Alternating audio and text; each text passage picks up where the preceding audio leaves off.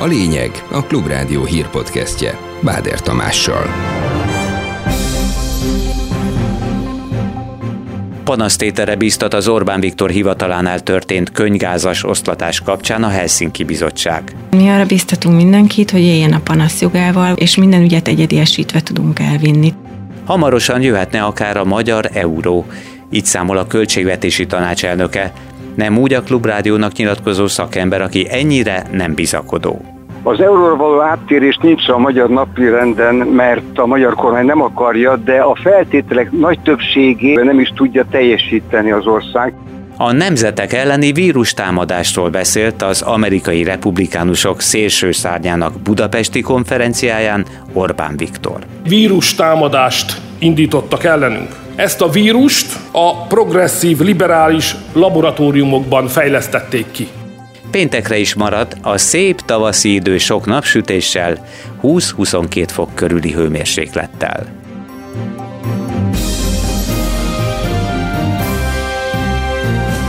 Ez a lényeg, a Klubrádió hírpodcastja 2023. május 4-én. Jönnek a részletek. A 2012-es tandi ellenes diák megmozdulások. A 2014-es őszi internetadós tüntetés. Még Orbán Viktor is megértse, nem lesz internetadó! 2017 fiatalok technobulia az Oktogonon.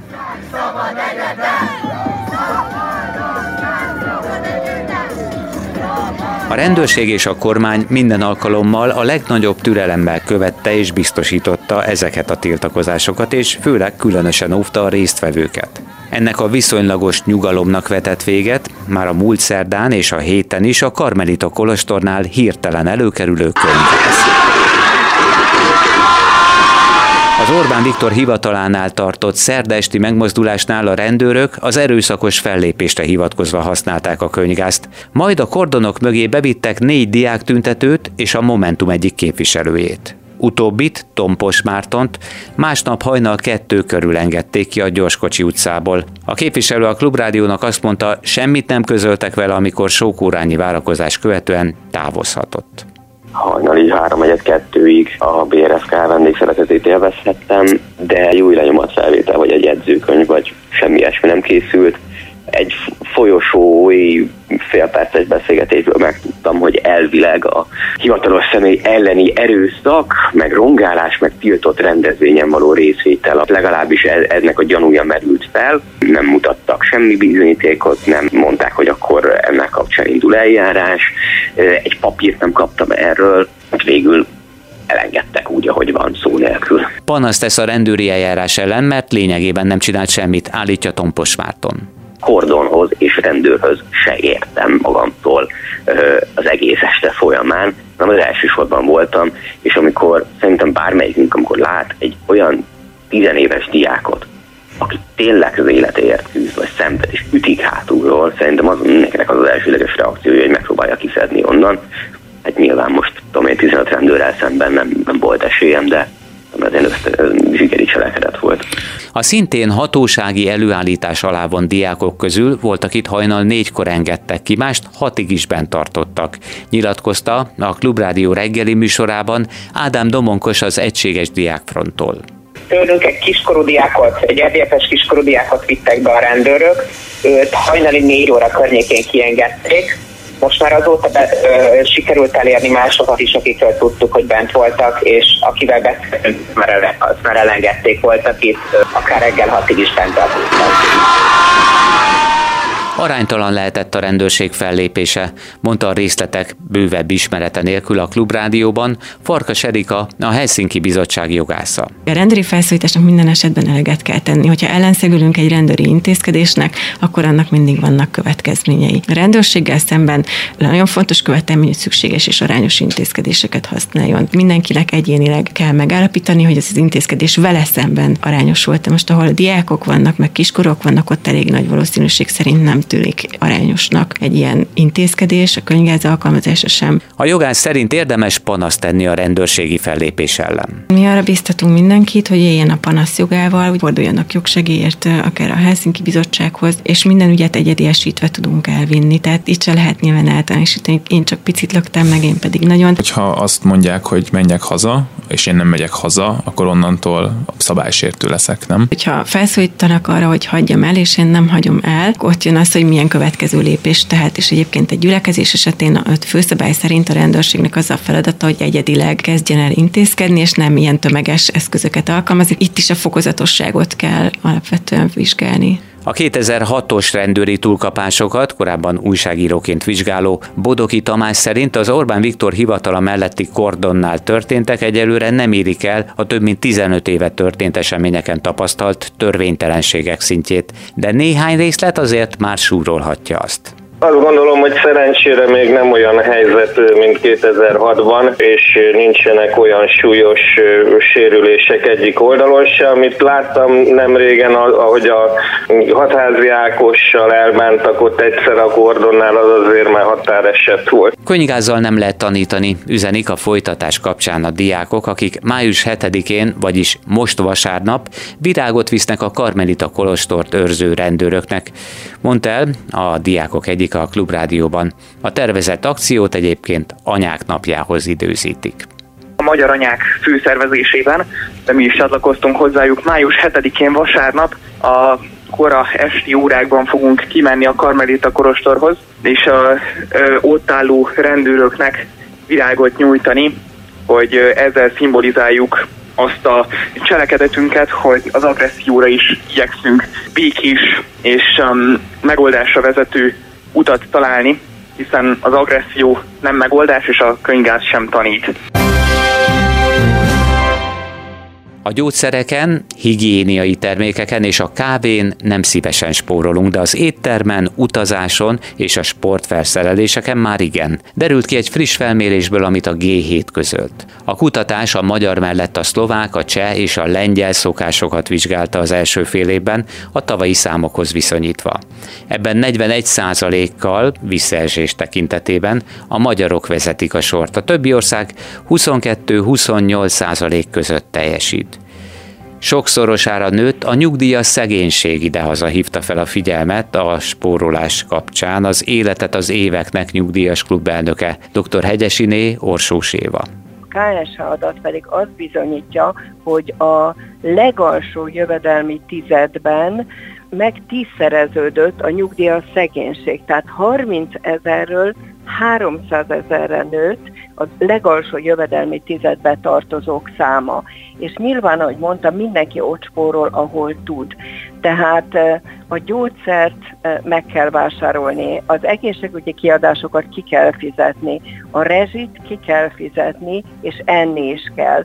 Számunkra a legfontosabbak azok az emberek, akik a léthatár alatt élnek, és ezeknek a száma drasztikusan növekedett. Az infláció még világszerte probléma, ha nem is akkora, mint idehaza, de a vezető jegybankok kamatpolitikájában jelenleg is a legfontosabb mutató. Ennek függvényében tovább emelte az irányadó dollárkamatot a Fed. Az amerikai jegybank szerepét betöltő Federal Reserve a piaci várakozásoknak megfelelően 25 bázisponttal 5%-ról 5,25%-osra módosította az irányadó rátát. A monetáris szigorítás célja elsősorban az infláció visszaszorítása. Nem okozott meglepetést utóbb az Európai Központi Bank sem, amely szintén 25 bázisponttal emelt kamatot, ami viszont itt lassítás a legutóbbi 50 bázispontos emeléshez képest. Az LKB azt várja, hogy az éves infláció 5,3% lesz, jövőre pedig már 2,9%-osra mérséklődik az eurózónában. Már 2024 végére teljesítheti Magyarország az euró bevezetéséhez szükséges úgynevezett Maastrichti kritériumokat, jelentette ki a Költségvetési Tanács elnöke. Kovács Árpád várakozása szerint jövő nyárra 3% körül lehet az infláció, miközben az államadóság jóval 70% alá csökken a jövő év végére, és az államháztartási hiány is 2,9% körül alakulhat. Másképp látja a Magyar Nemzeti Bank egyik volt elnöke. Bot Péter Ákos szerint a Maastrichti kritériumok közül maximum egyet tud teljesíteni itthon a kormány, de az sem számít nagy előrelépésnek. A többi kritériumot csak akkor tudná összehozni, ha lényegében összeomlana a gazdaság, tette hozzá a szakember.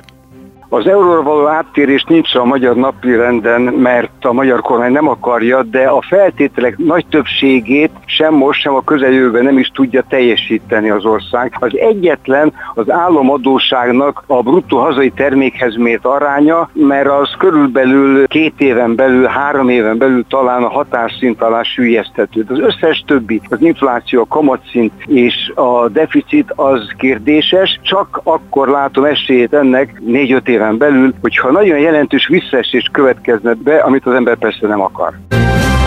Good morning to everybody, tisztelt Hölgyeim és Uraim, kedves amerikai barátaink és a világ minden tájáról ide sereglett konzervatívok.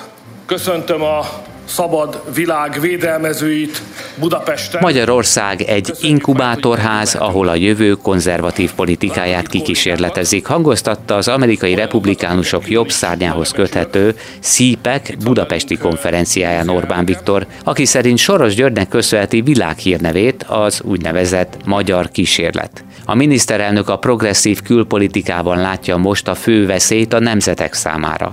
Egyebek mellett nemzeteket támadó biológiai fegyverről is beszélt, és olyan vírus támadást emlegetett, amit szerinte progresszív liberális laborokba hoztak létre. Egy vírus támadást indítottak ellenünk. Ezt a vírust a progresszív liberális laboratóriumokban fejlesztették ki. Ez a vírus a nyugati világ legsebezhetőbb pontját támadja, és ez a nemzet. Ez egy nemzet felemésztő vírus, amely a nemzeteinket atomra bontja és szétporlasztja.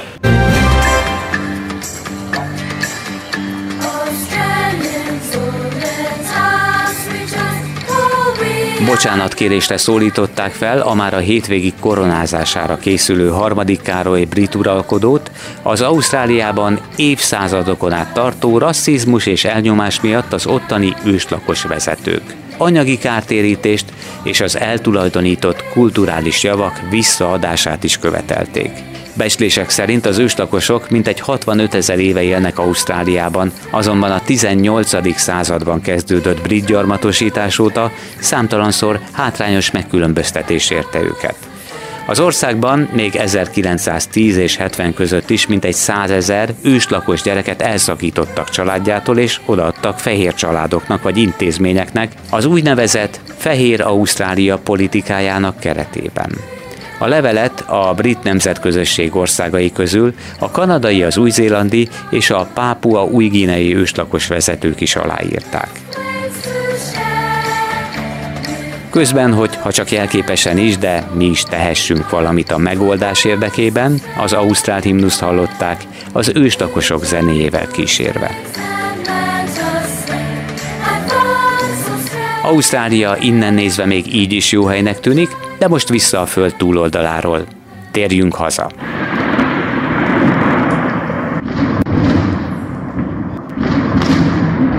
Valószínűleg idén nem lesz akkora az asszály, mint tavaly volt, jósolja Pártai Lucia a Klubrádiónak. A meteorológus kiemelte, hogy télen elég csapadék esett ahhoz, hogy a talaj mélyebb rétegei feltöltődjenek. Jelenleg is szépen alakul a vegetáció. Az Alföldre azonban ideje lenne megérkeznie a kiadós esőknek is, tette hozzá.